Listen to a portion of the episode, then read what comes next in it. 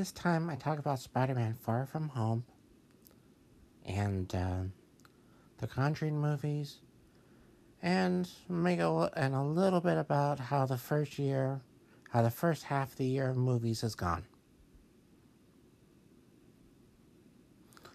I haven't seen the new. I haven't seen my uh, John Woo movie yet. I think that'll be next week. Spider-Man: Far From Home is the latest Marvel's Marvel movie. Yes, technically it's own it's a Sony movie, but Sony's working on Marvel, so it's kind of a it's a Marvel movie. This is Tom Holland's second solo movie, Spider-Man, and he's really good.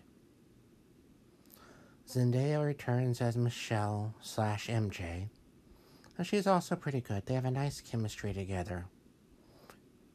I'm still not sure why she's called MJ because they've. Uh, I don't think they've explained what the where the J comes from, but okay. In this one, Spider Man feels pressure to live up to Tony Stark's example or to be become the new Iron Man. He's also going to he's also going on a field trip with his friends to Europe. Kind of beats the field trip I went on.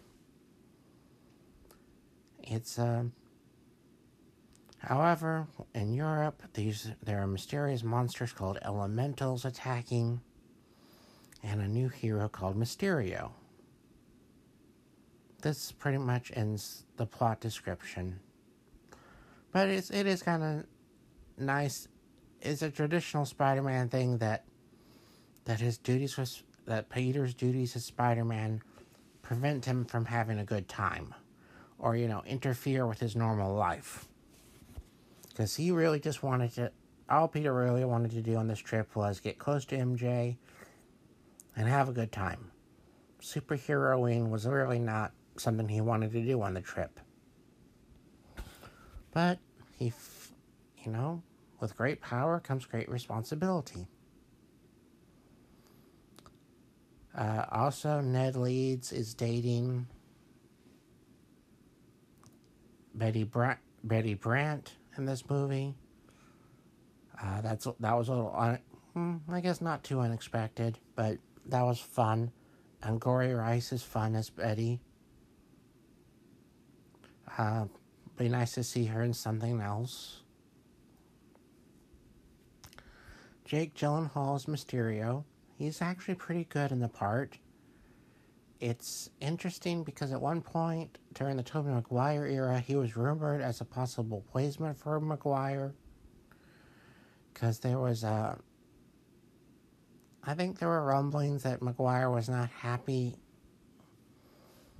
or Maguire wanted more money or something, and at, at one point, Gyllenhaal was considered his replacement.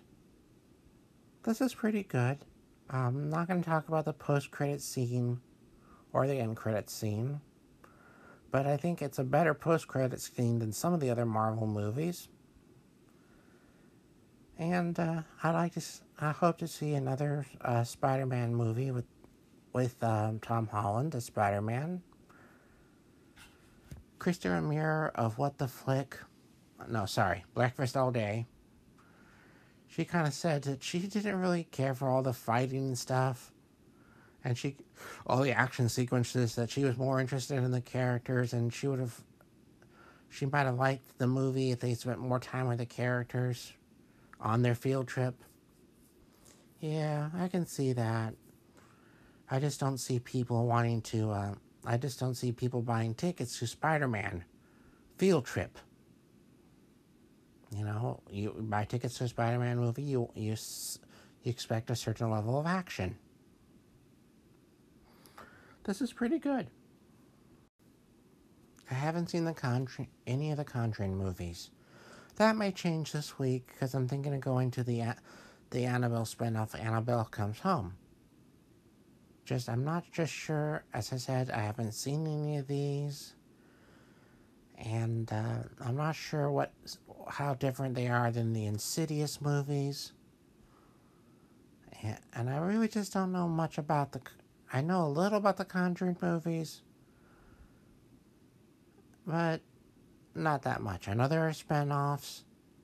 Annabelle, I think, has had three con has had this is her third movie coming out. And they spun off the nun. It's just I I stopped going to horror movies for a while.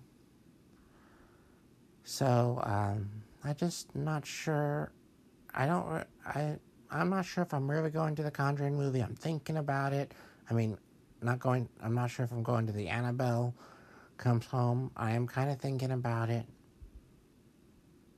But I just don't really I don't know much, I don't know about this series. So, I guess we'll see if I go to the the Annabelle movie or not. It's been a pretty good year at the movie theater.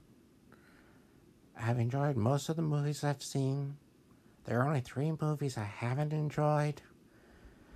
And uh, one of those was Men in Black International. And that's not historically bad. I mean, it's not like 10 years from now you're going to be thinking, like, oh God, the Men in Black International is the worst movie I've ever seen in theaters. I mean, I just don't think that's going to happen. Also, the I was disappointed in Glass.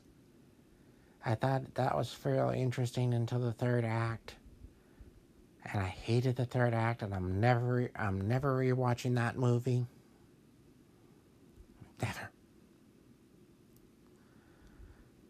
X-Men Dark Phoenix was a little disappointing, even though I heard it was going to be bad, so I was braced for that. But overall, I think I kind of like that movie. Or maybe I kind of could see enough of what they're trying for that, yeah, I- I'll watch that again someday.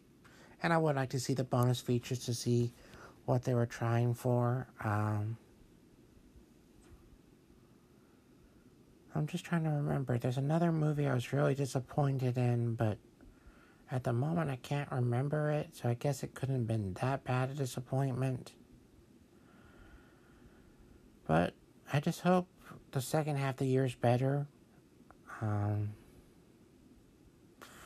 I, I I don't want to have a bottom ten list at the end of the year. Well, it's been a. Uh, I've enjoyed. Um, as I said, I've enjoyed most of the movies I've been to. Uh, the Spider-Man Far From Home was pretty good. Avengers Endgame was also pretty good.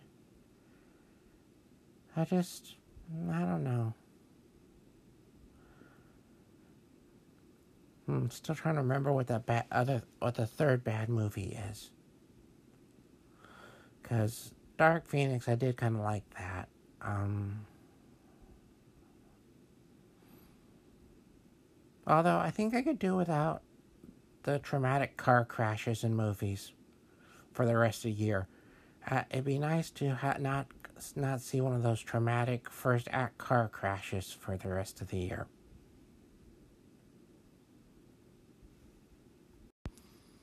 I forgot Hellboy. That's the other bad movie. Not sure how I could have forgotten Hellboy. God, it was that that movie's pretty bad.